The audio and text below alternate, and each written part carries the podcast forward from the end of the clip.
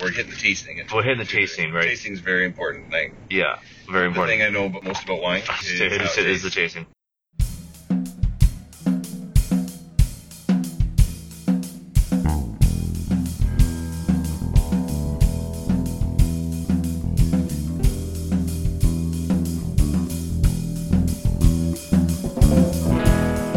Welcome back to another episode of Friends of the Vine Wine Podcast.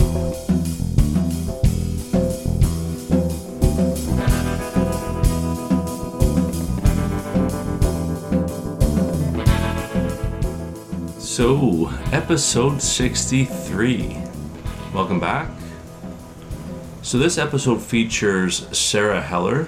Sarah is an MW based in Hong Kong. Uh, she is the youngest MW in uh, the Asia Pacific region. Uh, she writes for a, a wine uh, magazine called Tatler, and actually, she just finished this great article with basically it's basically like an introduction to champagne. She uh, she's got so many projects going right now. She uh, was just finished collaborating a, a, a design on uh, different wine glasses with uh, Crystal. Uh, she is on the faculty uh, for the Vinitaly uh, Academy, which focuses on Italian wines, and uh, basically is her, her first love of wines is, is Italian wines. Um, she is uh, someone who also is a television host for uh, a wine series as well. Uh, so she's got a lot of things going on. Um, she also does these very. So her original before wine, her original um, her original passion was art, and uh, she went to Yale actually for fine arts. So she created these visual tasting notes. So if you check out her website, sarahheller.com, or you check out her Instagram, which is at Sarah Heller, you'll find these very cool visual tasting notes, uh, which uh, really puts a an artistic interpretation to to wine. So we sit down and we chat about how she got into wine in the first place, um, some of her projects she's got going on, and it's kind of funny as well because we kind of, as I talk to different people throughout the world, and I kind of get a bit of a, you know, anecdotal evidence on what different wine cultures and wine wine regions are doing.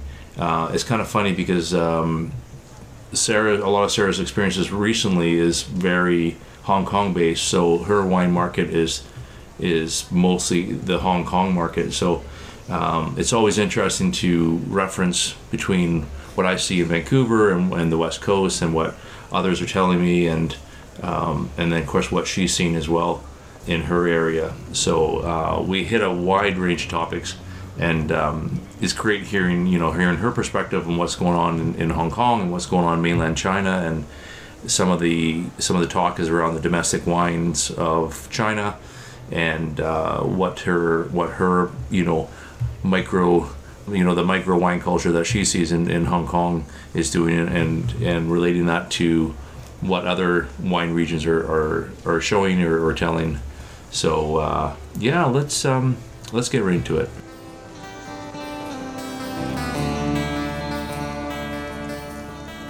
there's so many things I want to talk to you about let's let's put it to you that way um, Thanks. but I figured we'd start kind of at the start. And you went to Yale for fine arts, but then Yes, you you right. decided to switch, or not switch, but you decided to take like a gap semester and get into into culinary, and that kind of kind of got your creative juices going for for wine and food. Yeah, exactly. So, um, I mean, growing up in Hong Kong, um, most, well, a lot of people don't learn to cook at home. It's a big culture of eating out. Um, and then lot of people have domestic help at home, so you don't learn to cook.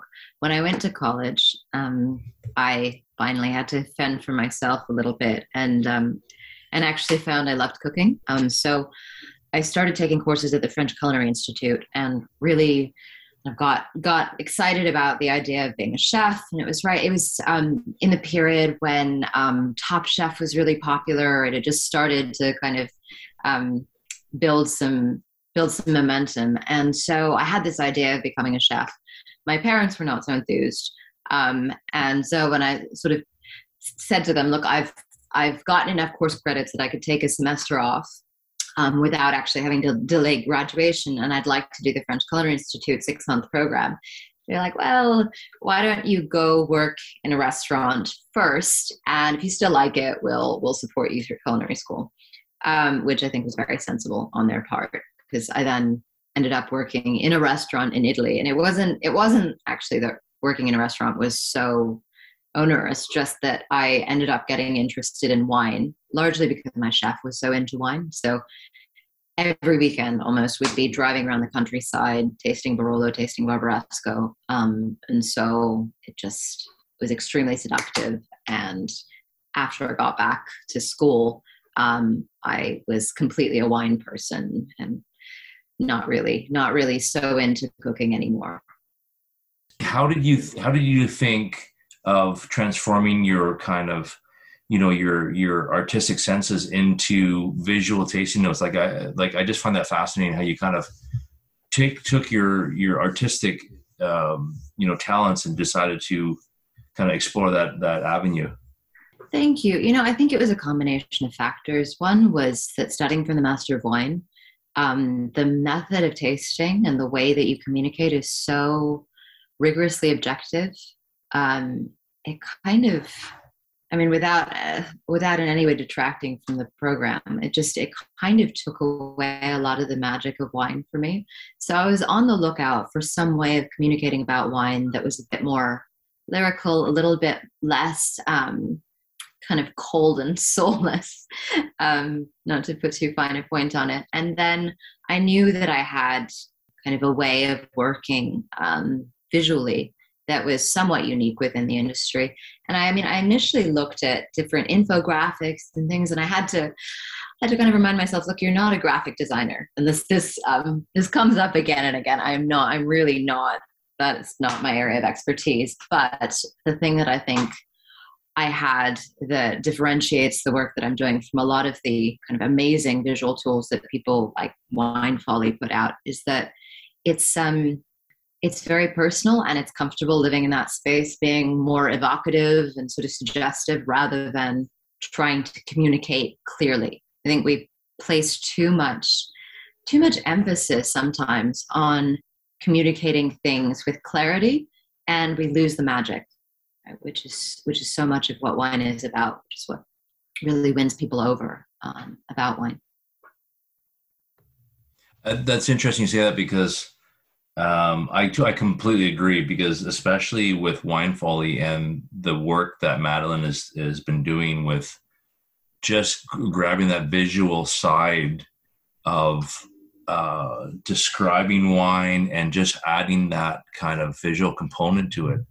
Um, I'm a big fan. I, I, had her on ages ago, and uh, I'm a big fan. I actually have the wine glass that she that they created as part of their package when they when she released her second uh, second book. Mm-hmm. I actually am tasting out of it right now, as, we, as a matter of fact. Very cool.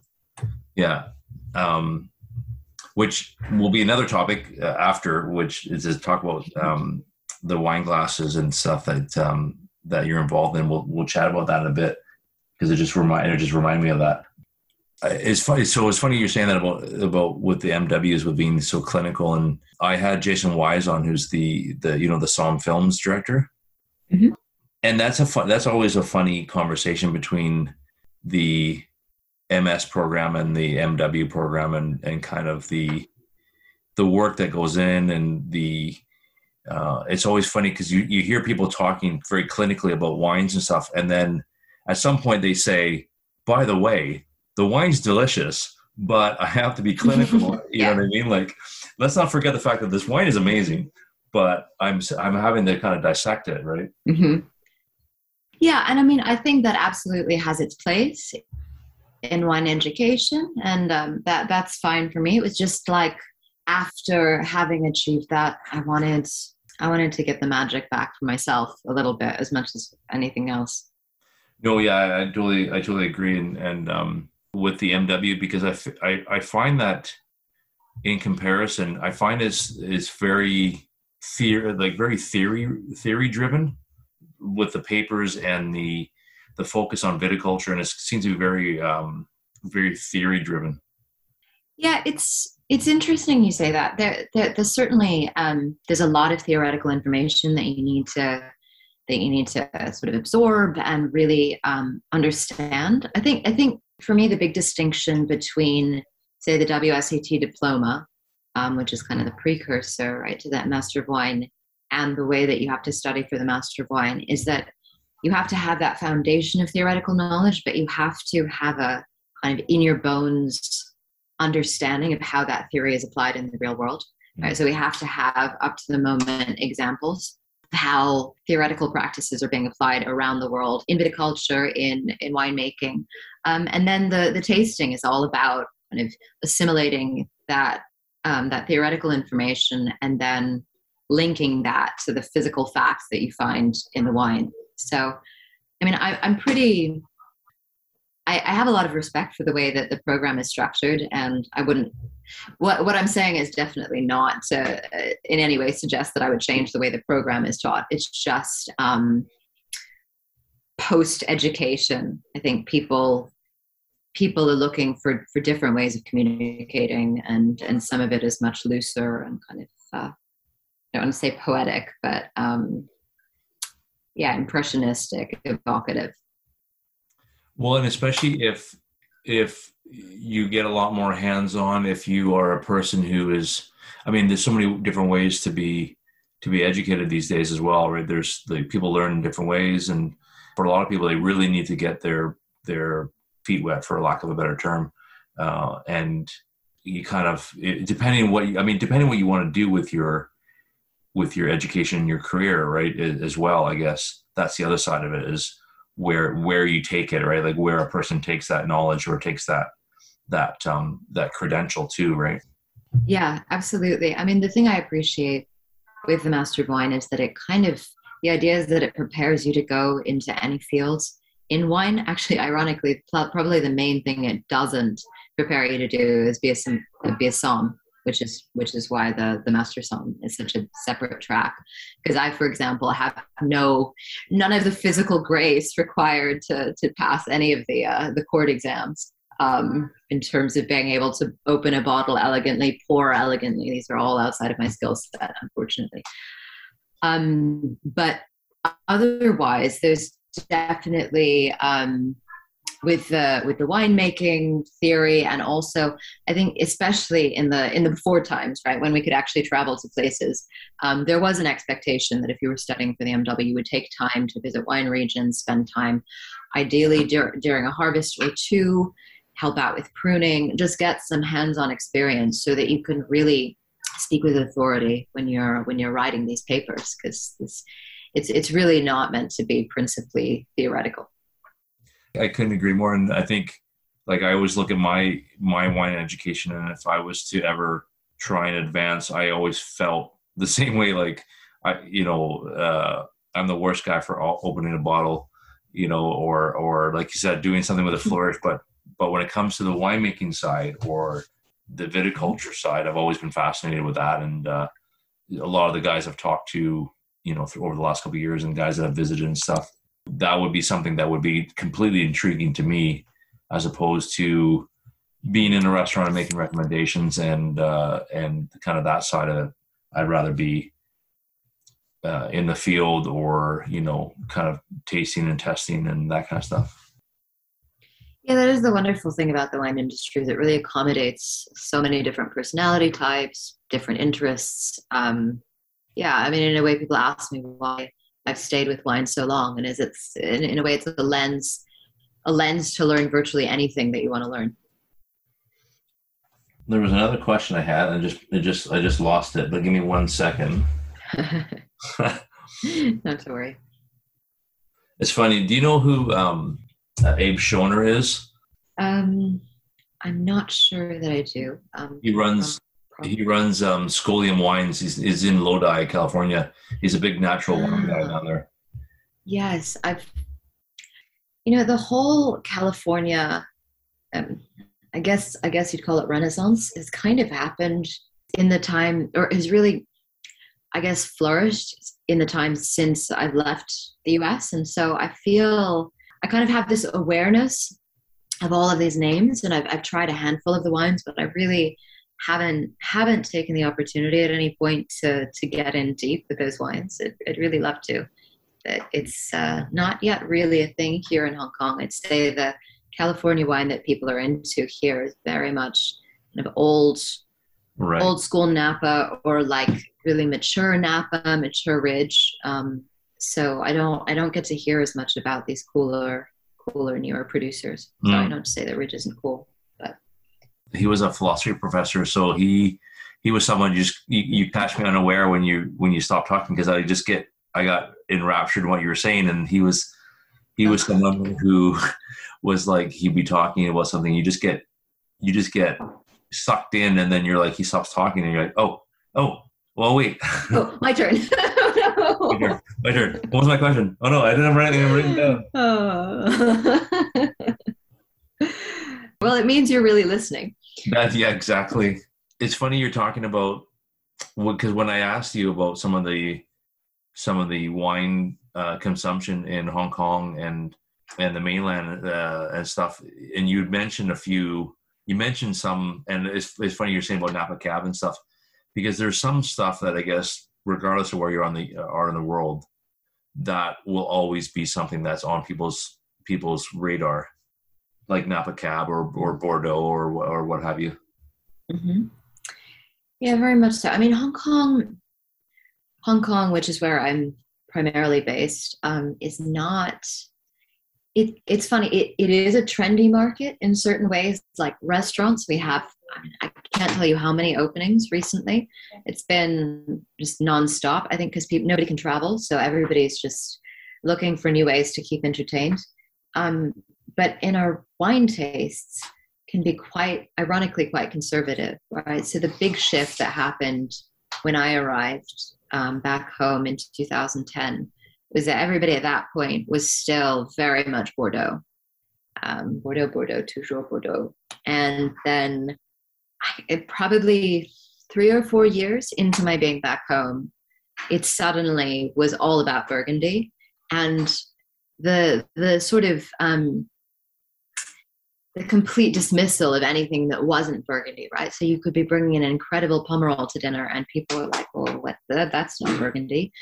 And there, there is a there is a sort of reluctance to to branch out and and try try things that might um, that you'd have to go out on a limb for and be the person sticking out their neck saying, you know, I know this isn't Bordeaux or Burgundy, but um, it's amazing. There's there's a there's a discomfort with that here i would say. That's that's a bit disheartening. There is there is now starting to be more energy around italian wine which i'm super excited about as somebody who was um, originally an italian specialist and continue to focus on italy. So to see kind of leaps and bounds that are happening in that space with people really i think in large part thanks to the Vinitaly International program, which I've been involved with since 2018 um, but started a number of years before that. There's there's just quite a lot of enthusiasm actually among a very, admittedly, a very niche group, but um, for Italian native grape varieties here. Um, and the availability of wines um, in that category here has just exploded. So it's it's we're actually potentially in the middle of a shift to to maybe broader broader palates in Hong Kong. Interesting, and I'll I'll ask you about the domestic wine in a in a second, but that's interesting. Like, mm-hmm. is, is it because it's safe? It's just the just just trying to keep with those safe varieties or those safe regions, and no one's willing to explore, or because I, I would have thought like, given your your proximity to Australia as well, and the the kind of emergence of of good Australian wine in the last decade or whatever, I would have thought there's other regions, even Argentina or or you know other other South Africa or whatever. Like you would, is it just the safeness of of things like Bordeaux, Bordeaux and Burgundy?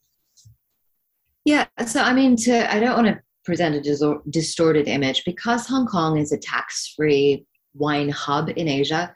You can find virtually any wine from anywhere here. Um, it's barely an exaggeration. I mean, China increasingly also, partly because wine is so available online, you can you can find more or less anything that you want to find. So it's not to say that there's no market for particularly Australia. I mean, Australia was the the number one supplier of wine into China for a number of years. Obviously, not not at the moment, but um, it's more it's more a matter of what people are willing to collect and identify with. So I think people are somewhat comfortable with the idea of drinking casually wines from all over the place. And there, definitely are people who are big Australian wine drinkers and collectors, big California drinkers and collectors.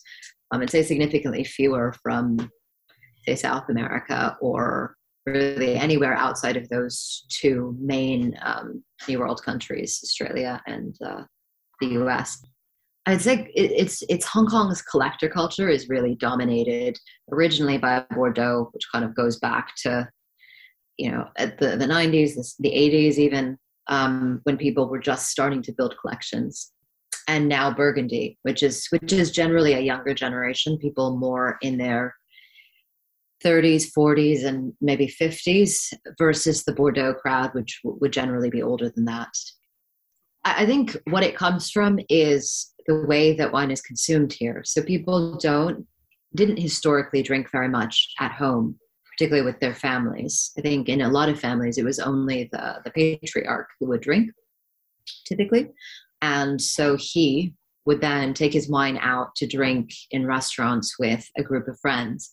And in that context, people are just not particularly comfortable being the person who has brought along something overly uh, unusual, right? People want to, as much as anything, as a sign of respect for the people that you've gone to dinner with. You want to say, you know, I value you. I've brought something that you know the value of, right? This is pre wine searcher days, right? You know that a first growth Bordeaux is worth a certain amount.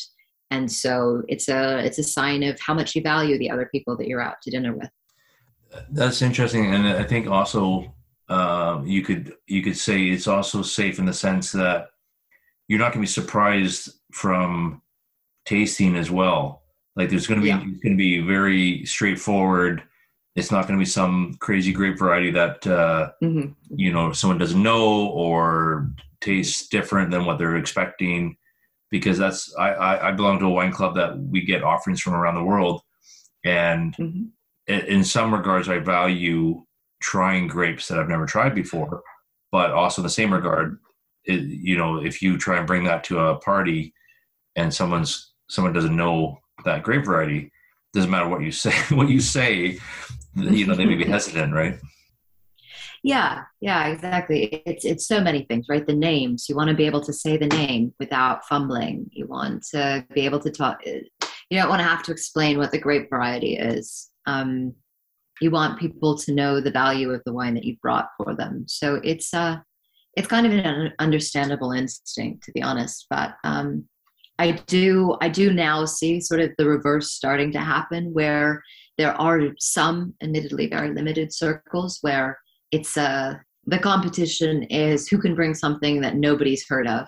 Mm. Um and that that happens I think in in uh, regions where new, being a new producer or a niche producer is more celebrated, right? I think that's less the case in Bordeaux as a general rule, and maybe more interesting in Burgundy and in Champagne.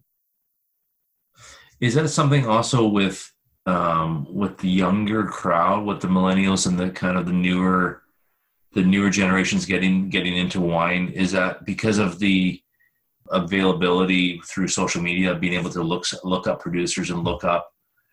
If you want to see what what you know what you're what you're drinking or what it's all about and and kind of find out more about that person or, or about that their brand or their their identity it's so easy nowadays.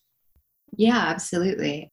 I think social media has had an impact just the gen- generally the availability of information and the accessibility of information um, the availability of a lot more information in uh, Mandarin in mainland China has obviously really bolstered um, wine knowledge. The WSET deserves a lot of credit for introducing people to at least the names of or some awareness of different wine regions they would otherwise never have even you know thought to thought to try out if somebody's read about it at least in a WSET textbook they're that much more likely to give it a try and so yeah i think with the younger generation there's definitely been a shift away from the safe the, the dare i say it boring right? In in the direction of trying to do ever more unusual um, find something where where you found um, something geekier or more exclusive in the not not necessarily in, a, in an expense sense, but just in terms of limited production quantity or or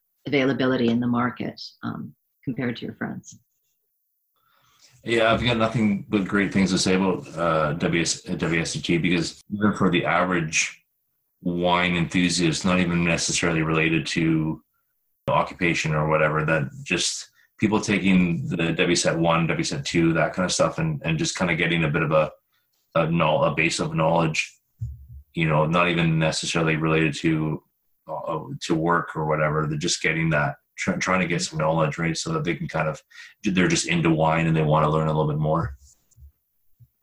Yeah, I mean, it's so so different from the way that um, kind of wine connoisseurs I think in, in the world in general, but particularly I think about in this region, would have learned about wine before, which was basically to go either with a parent or sort of a trusted mentor along to a wine dinner where you are encountering only the very best wines, right? The first growth Bordeaux, um, some Pomerol, some Saint-Emilion, and then just learning about wine through the chateau and not not necessarily even having that much awareness about um, other regions outside of the regions that, that people were focusing on. Yeah, to, if you could imagine going from that to a sort of a mode of instruction where it's really starts out with how wine is made, um, you know, the components of the grape, um, different grape varieties. It's just a complete complete shift in mindsets. It'll be fascinating to see how that plays out over the next couple of decades. Well, or, and even not just WSET, but even um, like we were talking about Madeline, Madeline and, and Wine Folly, and just that online presence with online, you know, wine courses and and online wine content and and how comfortable and safe it is for people to just learn at home and how much great knowledge there is out there. Yeah so I, I, I think i think of all of these different educational tools as as sort of in that realm of objectivity right? It's sort of trying to present the information in as unbiased uh, a mode as possible as if like I, the thing that i always find fascinating with Madeline's charts, for instance, right, is it's kind of trying to create an, an archetype of a particular grape variety, right? Like you will find this and that. Um, um, you will find these spice elements and these fruit flavors. And this is not at all a criticism, but it's just that I think is a really important phase for people in their learning to understand what they are meant to be looking for in a particular variety or a particular region. But I think there's a step that needs to happen afterwards for people to then realize sort of reclaim their subjectivity, right? And and recognize that, that yes, there's this kind of idea of archetypes and objective sort of criteria around wine, but then much more important after that again is to regain some sort of personal relationship some liking or disliking of your own that happens after that that i think yeah is what it's what's necessary to become really enraptured in love with wine um, and uh, yeah, I, I, hope that that people find that in by whatever means that that uh, that they can. If if at nothing more than whets their appetite or gets their curiosity piqued and started in the right direction. Mm-hmm. Yeah, definitely. For the longest time, it felt like there was just a um, there was a lack of information and just confusion. The whole world of wine for a lot of younger consumers, newer consumers, right, from from developing markets for wine, it was just all of it was too confusing. And I think we're now getting to the point where so many people who, the, frankly, a, a vast portion of the people who are likely to become interested in wine imminently um, in the region have gone through those kinds of programs, and now it's about people kind of developing the the self awareness and the confidence to develop a personal palate, a personal taste, right? Move on from um, from having absorbed all that information and and doing something personal with it. Well, and um, and even uh, I was mentioning Jason Wise in the Somm films. Even that started that started a real uh, appetite for. Uh, there seemed there was a, quite a boom of people that got into uh, into the Somm kind of the Somm world and the Somm scene as well uh, after his films. You also have a a hand in um, education and, and in wine courses yourself and getting people's appetite yeah. uh, piqued as well. Mm-hmm. Yes. Um, so as as I sort of alluded to, I'm I've been involved with the Vinitaly International Academy since 2018. So I'm, I'm on the faculty, the two sort of in VIA 2.0, if you will. There's myself and Henry Davar, whose background is much more um, in uh, in the on trade, um, being a wine director or a somm. And we were tasked with reworking the Vinitaly International Academy, which has been very much focused on the sort of the finer details of the native grape varieties of Italy, which I think when when I first took the course, I think was in 2014 or 15. I while I could see the merit of it, and I thought there was incredible scholarship in gathering all of this information, I just didn't feel that the way that it presented was actually that useful for the market, particularly in Asia, with where we all were at that point.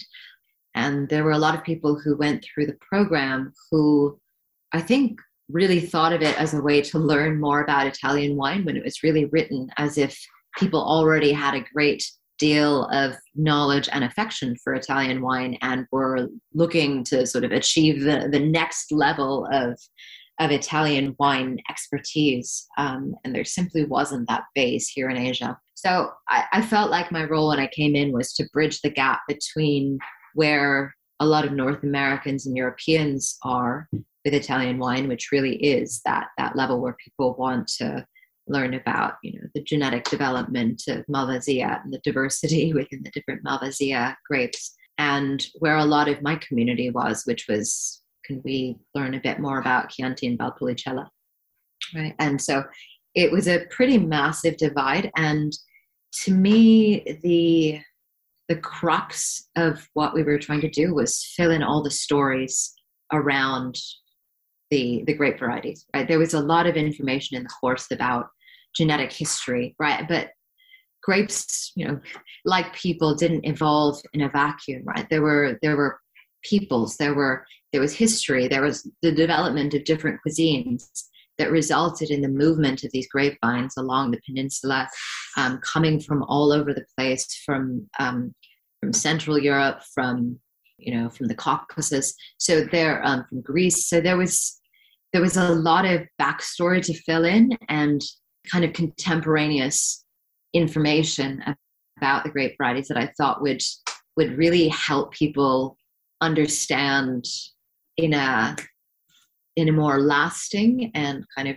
really meaningful way what the significance of these grape varieties is beyond their genetic characteristics. So that was what I really saw as my responsibility. That and building out the tasting program, which was not initially the, the principal focus of, of the course when it was first developed, um, and that I thought was so critical because so many of these native grape varieties you can read about them but unless you've tasted them it's sort of you know it's just facts on a page. Um, and so we had to develop a framework that allowed people to distinguish between these varieties. I think there's an unfortunate flattening of the way that people perceive italian native grape varieties in, a, in an international context particularly the whites um, which kind of been dismissed by huge swathes of the wine industry as anodyne and, and uninteresting, right? There's any number of people who said, you know, if I come across a wine in a blind tasting, that a white wine that doesn't really taste of anything, then I know it's Italian. And I would say that that's just a lack of calibration, right, to the to the distinctions between these grape varieties. It is more subtle, right, than the difference between Chardonnay and Riesling, um, no doubt about it. But um, but there are distinctions to be found. And as winemaking becomes more precise and styles start to form, there's kind of a parallel development happening between our community of tasters and the community of winemakers. I think it's a really exciting time to be involved in Italian wine education. That's uh, that's fascinating that you say that with the whites as well. That's quite interesting. Yeah, that's an that's an interesting point, um, and especially with, in comparison to French whites as well. Um, I don't think I don't think the same argument would, would hold with French whites because people are almost acutely aware of of of the differences with with French whites. Absolutely. Um, and I think because the French have managed to, well, sorry, I, I make this sound like it's like it's cultural colonialism with the wine. It's not really how it developed, right? But as the, if you look at the world of wine today, right, the white grape varieties and the red grape varieties, the principal ones that are planted in New World countries around the world are that that basic set of French grape varieties plus Riesling, if you want to attribute that one to Germany. So it's um it's hard for people who've come up in an education, a wine education system that's so much built on those grape varieties to then reorient and think about the distinctions between Italian grape varieties as being of a similar magnitude. Right? I think people who are used to tasting principally so you know so-called New World wines plus French are often you know can, can typically um, typically is probably the wrong word can often find challenges distinguishing between grape varieties like sangiovese and nebbiolo. Whereas if you come from an italian mindset first that that distinction would seem to be so much wider than pinot noir and grenache for instance. So it's uh i don't know i think the, the goal with the course is is to some degree to to tell a story of Italian exceptionalism. Right, it's one of the countries. Spain is one as well, but I think because there's such a dominance of a, a handful of varieties, um, whereas Italy, because of the way that it, it uh, developed as a as a nation um, and relatively late as a nation, has really retained this fractured environment of grape varieties, and it's it's only now that people are really beginning to see that as a benefit rather than just a headache. Um, you know, too many varieties. I, I, there, there's still there's still a lot of people within the wine industry who I think just dismiss it, Italy for being too complicated. But um, fortunately, the the consensus seems to be growing that that's a, a strength much more than a weakness. Yeah, and I I mean I can be I was someone who grew up eh, with kind of the French as the as a focus for French as the first mindset beyond our own, mm-hmm. um, you know, BC based, you know, Okanagan based wines. And I certainly, French was the next kind of major region that I uh, tackled, shall we say. And I can be guilty of the same kind of concept where I love Sangiovese and I love Nebbiolo, but when you are trying to blind taste and you're trying to narrow things down and then you start to add in like other you know barbera and, and everything else.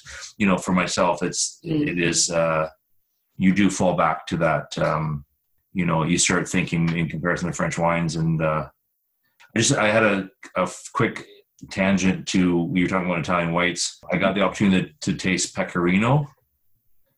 And uh again with this with this wine club i belong to where we get offerings from different countries and different regions so I've been trying to select ones that I, I don't, you know, you, there's not the selection in Canada of certain uh, certain grapes like Grillo, Grillo and Pecorino were two that I thought mm-hmm. okay, and I'm more of a red wine uh, drinker than white, so I thought oh great, these are ones that you know I don't I won't have a chance to buy here. You'll you'll never find them that kind of stuff.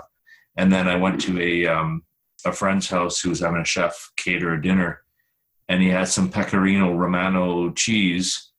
And i said well i've got i've got the grape variety. I'll bring the wine over and we can have it with the cheese. And uh, it was amazing. Yeah you know that's a that pecorino is a really interesting one because there's um it became incredibly trendy well, I say incredibly, oh, everything with Italy, we have to ca- kind of caveat among a certain group of people. um, you know, it's not like Pecorino's taking over from Sauvignon Blanc worldwide. Right. Um, but there was um, there was a kind of style that evolved that people started to have this idea. The people who were drinking all this Pecorino had this idea that Pecorino is supposed to taste of sage leaves, right? There's supposed to be this this slightly green element and there's a there's another kind of school of winemakers who are saying no actually that's a fault. That's when the when the grapes haven't gotten ripe enough. So part of the challenge with being italian wine you know lovers experts whatever is that the styles are evolving so much. So it, it is I, I do appreciate or understand that it's hard to want to be somebody who's learning about a wine a wine rubric, a wine culture as it's evolving so quickly, right? It's it's quite a lot more reassuring. Coming back to to the the Hong Kong collector mindset, right, where you want to know what you're getting and be sure that you know if you open a um, what is a, a, class growth Bordeaux, you pretty much know how it will evolve at 10 years old, at 15 years old, at 20 years old. Right. Uh, obviously, with climate change, there's a bit of a shift happening now in, in, whether these these more recently produced bottles will mimic the the wines of yesteryear. But there is a stability there that simply doesn't. I you know I'd be lying if I said it existed for a lot of Italian grape varieties. But uh, conversely, you have this opportunity to be at the cutting edge and learning about regions as they evolve and, and kind of being there, getting in on the ground floor of potentially great new varieties and new regions. So it's, uh, it's just a different a different setup. So what I what I should gather from that is I'm trendy and ahead of the curve. That's what I, that's what I get out of that. yes, yes, exactly, exactly. You should pat yourself on the back for that one. Right. Yeah. Exactly. um, actually, that brings us back. We were talking at one point about um, domestic wine um, mm. because I don't know anything about what's what's being grown over there. And you mentioned you'd mentioned some uh, you mentioned you, actually I don't think you mentioned what grape varieties are, are being grown out there. Yeah, I mean, so in in mainland China, um, generally speaking, a lot of the wine regions focus principally, I'd say, on Bordeaux blends. It's not dissimilar to the way that an American wine developed. I'd say not in its earliest phase, but probably in its um, latter half of the 20th century phase where there's just there is a focus on um, classic blends and classic grape varieties. So Bordeaux blends, Chardonnay. Um, there are some adventurous people growing Pinot.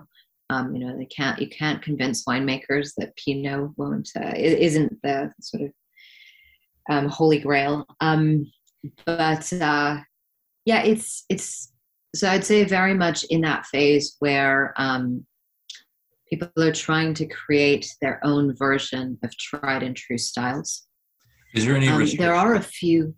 Hmm, sorry, go ahead. Oh, sorry. Is there any restrictions? Like I know in in in the Okanagan we don't have any variety restrictions or anything. But is there anything similar to Burgundy or anything? Like, do they have to plant certain things, or they uh, can they go? Can they plant anything they want? Like in the Okanagan, we can. There's up to 80 varieties. Like everyone's trying different. They're trying whatever they want. If it works, it works. If it doesn't, it doesn't. But is there anything in similar there, or, or people are trying different things? It's pretty unrestrictive. Um, there, I mean, there's obviously advice given by the different agricultural universities around which varieties to be focused on. Um, a big issue in a lot of the regions is drought. They tend to ha- they tend to be irrigated areas, and so there is a um, or I, I hope to see more and more um, emphasis on drought resistant varieties. Um, so there's a variety that's become quite trendy um, in China called Marselan um, that was developed in the south of France, and it's a cross of Grenache and Cabernet Sauvignon. Um, and so it has it has more drought resistance, and it produces sort of a big, juicy, um, burly uh, wine style. And I think there there are some producers very enamored with it, others less so.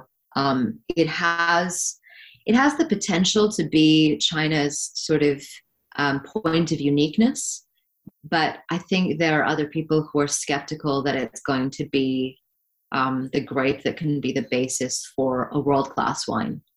And one thing I will say about a lot of Chinese producers is they're incredibly ambitious. People aren't really in the game to make okay wine. Um, they're really, um, there's definitely an emphasis, I'd say, on balance, um, particularly on with among smaller producers on producing fine wine rather than um, producing huge volumes of, of mid-market wine. And uh, it's similar, I guess, uh, similar in the, to the Okanagan in BC in that sense as well, where there's a lot of kind of uh, executive, um, I can't remember the term, um, but small production and kind of, uh, uh, I've lost the term I was thinking of, but um, kind of small production, lots of lots of thought and attention going into wines, and very similar where there's like Trolligo and all these different varieties that people are trying mm-hmm. that may might be working, mm-hmm. might not, and with with the with the environment, whether it's whether it's safe or not, um, whether they're willing to try it uh, and willing to maybe take a hit, because there's some wines that seem to be, um, you know, you're planting Pinot and you're making X number of dollars whereas you might be planting something else and you're planning Gewürztraminer or something and you're not necessarily getting that same that same um, financial the financial side of it right as well. So but people are being adventurous out here as well and, and trying different trying different grapes and and like I said there's oh, I think there's up to 80 variety 80 different varietals out here so um, they're feeling adventurous out here too mm-hmm. but again the the focus is also not large production they're the kind of exquisite uh, small batch kind of stuff. Mm-hmm.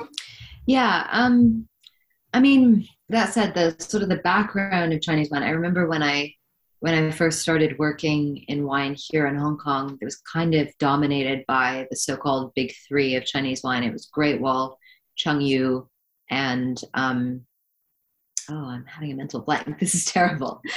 Um, Great Wall, Changyu, and the other one it'll come to me that basically of the three changyu is really the one that's still um, kind of the most successful and i think they've done that through a series of different partnerships um, by focusing more on high-end wine this is going to frustrate me what, what uh. i mean there's dragon seal okay oh. Terrible. You can't put this in. You can't put it in if um if well, I, yeah, no, I the third one. What, what's um, funny is you were saying about um, doing also restaurant openings lately as well, and um, I just following some of your Instagram and stuff, and just some of the different uh, some of the different tastings and different dinners you've been to lately. I was kind of curious. I think I mentioned to you uh, just kind of had I had a question about what what's like a Tuesday night wine for you. Like what like I know I noticed you've been doing a few different restaurants and openings and stuff, but is there something that when you're sitting at home on a Tuesday night, is there something that um, that you're drinking? Like, is it local? Like, is it domestic, or is it just something else altogether? Um, so to be honest, people are not China. China, mainland China is a little bit different. People are definitely being encouraged to, um, both being encouraged and sort of from their own sense of patriotism increasingly consuming quite a bit of domestic wine. In Hong Kong, there actually uh, haven't looked at the statistics recently, but there isn't that much available in the market. Whenever I do pieces or um, podcasts or what, whatever involving um, involving Chinese wine, it can be quite hard to source the bottles that I want. Um, so it's not it's not what people are drinking on a Tuesday night, general as a rule. Um, I on my Tuesday nights at home, I try to not drink. To be to be honest, to try and eke out that little bit that little bit of uh, alcohol free space, just from a from a health standpoint, and uh, and a getting good sleep, and uh, you know, um, trying to limit my consumption uh, more broadly perspective. I'm I'm not I'm not generally opening up that much recently because I um I wrote this guide to champagne for Asia Tatler, which is the publication where I am the wine editor. There was a lot of champagne being drunk in this household. Um, to be honest, probably exclusively champagne for a couple of weeks there, which was not at all unpleasant. Um, not gonna lie, I, I, definitely it just crossed my mind every now and again to uh, go to a not a not a hundred percent champagne diet because I couldn't do that to Italy, but um, hmm. it's certainly certainly being kept in uh, in regular rotation in my my drinking uh, to the extent that I do drink at home. And that's I mean that's a whole we could do a whole other podcast on on there's so many other topics we could hit. You know what I mean? Um, and that, just thinking about um, uh, consumption, and there's been, uh, you know, there's been lots of uh, articles and stuff. And one of my friends wrote a wrote a piece. Uh, she's a wine writer, and she wrote a piece about consumption for the, you know, uh, especially depending if in your circle, if you're going to these winemaker dinners and all these kind of all these winemakers and winemakers and stuff that are consuming four, five, six nights a week? And at what point is it an occupation? And what point is it detrimental? And is it, like you said, is it from the health standpoint, right? I mean, that's a whole other, that's a whole other conversation. Yeah, apologies. I've just remembered what the third wine was. so, um, the the three Chinese wines when I first came back to Hong Kong that were sort of considered the big three were Great Wall, um, Great Wall, Changyu, and Dynasty, all of which are still in, in operation. But I think that there's just so much more competition now from mm-hmm. from kind of very high end players like Aoyun and Long Dai from um, from um, DBR. Um, for and also a bunch of boutique producers. I mean, not that they're a boutique, but Grace Vineyards, I think, is one that's been really successful in exporting. There's Silver Heights and Ningxia um, the two Canaan wines. There, there are a lot of a lot of producers with a lot of ambition at the moment, and it's kind of an exciting, evolving space. Interesting. You and sorry, sorry to circle back to that. I just didn't no. want. I didn't want to have this. No, yeah. Uh, lingering. Sarah can't remember what the third third wine in China, the uh, third of the big three was. No, and I mean, and I just I literally drew a blank. You're talking about champagne, and and then giving your Italian Italian uh, uh, experience and, and stuff. And I, I drew a blank on prosecco for a second, and I was like, "What the hell is this sparkling wine?" Right? And I was just like, "Oh yeah, prosecco." Right? yeah, you know, um, I, I, I just, it's never been it's never been my favorite. Mm. I don't know if I can say that. Just um, I don't know if I can say that in a podcast, given uh, my uh, sort of stance on Italy, which is to kind of provide as neutral yeah. a, uh, a, an education program as possible. But it, it's just never been um, it's never been my first choice. Yeah. I see the merit of it. I think it, it there are some really lovely ones being made. But for me, the appeal with sparkling wine, it's beyond the bubbles. It's really that autolytic flavor and the autolytic texture, mm-hmm. right? That that creaminess, that oiliness and slipperiness that comes from the um, from the long contact with the lees. That just you don't you just don't have those proteins and that that same textural uh, appeal in in prosecco, which is much more kind of about fruit aromas and, and mm-hmm. freshness and, and kind of the acid sugar balance. Not to say that isn't there in champagne as well, but um, yeah, you know, I've just I've always been kind of inclined towards savory flavors, which is I think why Italy appealed to me so much in the first place.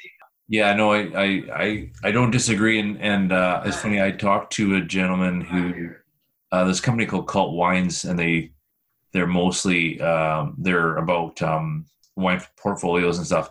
And we had an interesting. He he made an interesting point about about prosecco and just kind of from the social media marketing side and what mm-hmm. they've done.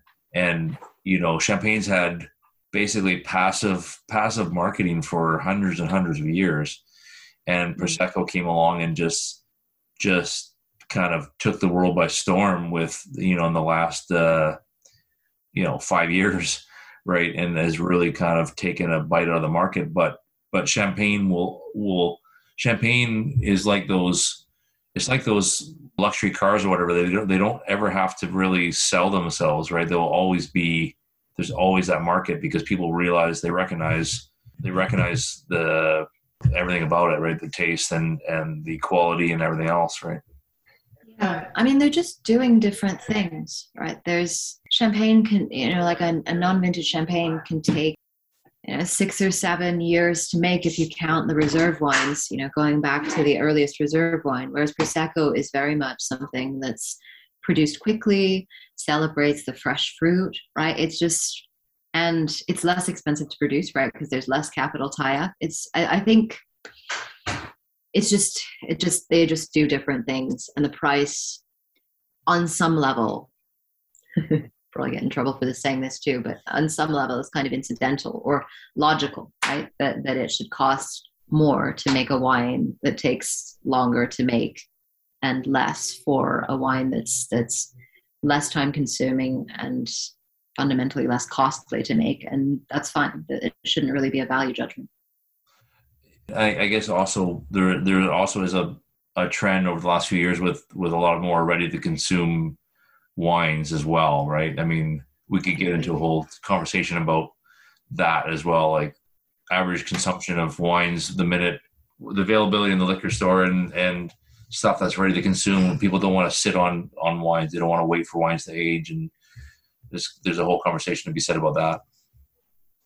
Yeah, definitely. It's I I keep I keep feeling sort of this this discomfort around around talking about wine this way because I do um, I do exist in the real world as well, but just in the in the Hong Kong environment where I am, where I'm around a lot of wine collectors, I just people the the kind of you know stored stored a table in 24 hours is so kind of antithetical or, or very different from what so many of the people in my wine circles are doing. Mm. that it feels like in my tiny little slice of the world that yeah, of course people people will lay down wine. You know people friends of mine who are champagne collectors even with non-vintage champagne they'll put it in their cellar for three to five years because they like the, the of time um, in integrating the acidity and sort of rounding out the hard edges so I guess it, it really comes down to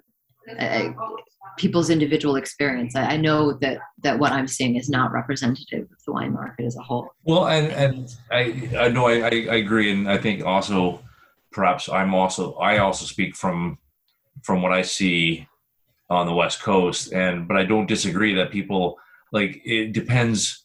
It also depends on your own um, whether you yeah whether you are laying stuff down whether what your what your knowledge base is whether you you recognize that something needs to be if you're buying something that's ready to con- consume or whether you're buying something that also needs to be laid down like i'll buy i'll buy both. I'll buy wines that um, can be consumed basically right away or and I'll, I'll buy some stuff and i know that i'm gonna have to wait wait it out for a while.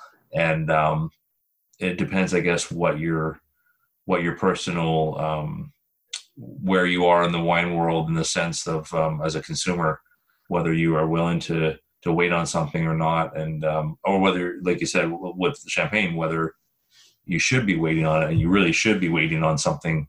And and patience that's the problem. People aren't patient anymore. Yeah yeah there, there definitely is that one of the things that I used to love in the Hong Kong market was that there was a lot of affordable aged wine mm. from regions that were not um, known for producing long aging bottles, which is which is a sort of roundabout way of saying that people would buy wine from regions that I think they thought might become up and coming collectibles and, and then forgot about them in their cellars for for five or ten years and then were trying to divest themselves of them. So you could find you could find older New Zealand wine. It was uh, you know which is which is quite hard to find in New Zealand itself. Um, and and actually now now that sort of the word is out, I'm finding that people you know people are not willing to part with their bottles for for low sums anymore. But there definitely I'd say three to five years ago you could find Barolo from the 50s, 60s, 70s for under 100 US dollars and that was fun because then people could take a punt. Um, you know, it, sorry, not like every day. This was not people's Wednesday night wine necessarily, but if if somebody wanted the ability to see what an aged Barolo was like, it wasn't going to cost them that month's rent. And those wines are harder to find now. We have, um, because of all these kind of logistics issues, there's just less stock coming into the market. And so I feel less confident than I used to telling younger people who are getting into wine, yeah, you can find these amazing aged wines on the market and just give them a try. Um, it's really something that people have to think about, right? If it's a, a $300 investment rather than a $100 investment. And, and, and source, like you said, sourcing it out as well. Like, um, I've got my, my 50th birthday coming up and, you know, I would love to have a, uh, you know, a, a 1972, 73 wine but to source it out as well. I, and last year, the at the Vancouver Wine Festival, um, there was a a table that had um, uh, aged Bordeaux. That was, I think, it was in the twenty to thirty year range. But mm-hmm. you know, you got some samples, and you got some, you know, you got some tasting. You know, you got a few, a few little samples, um, but that was pretty much hard to come by for sure. Yeah, and um, I guess that's that's the inevitable consequence of more people getting into wine. So I should be pleased, but um, yeah, it is. There, there's this sort of wistful side that's like I can remember. I can remember when Viña Tondonia, aged for 20, 30 years, was affordable, and now you know, prices have gone through the roof of uh, sort of everything that's kind of lifestyle and luxurious. People just because they can't travel, uh, these are these are the things that people are, are stocking up on. Mm-hmm. Thanks, Sarah. Thank you so much. Absolutely. Um, it was it was great to chat, and I had a really really fun fun time. I think we're going to leave it there for now. Thanks for listening. For more wine conversation and podcast updates, you can follow us on Instagram at Ian's Wine Truths. Check out our website for great photos of our guests friendsofthevine.podbean.com. Take care. Have a glass for me.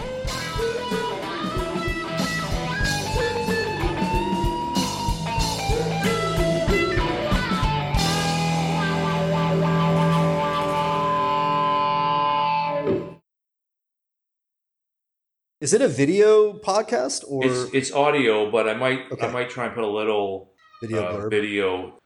So you'll do like a little soundbite video. yeah, yeah. So well, it's a bummer I wasn't naked. I sh- we should have thought of that before. Should have thought of that.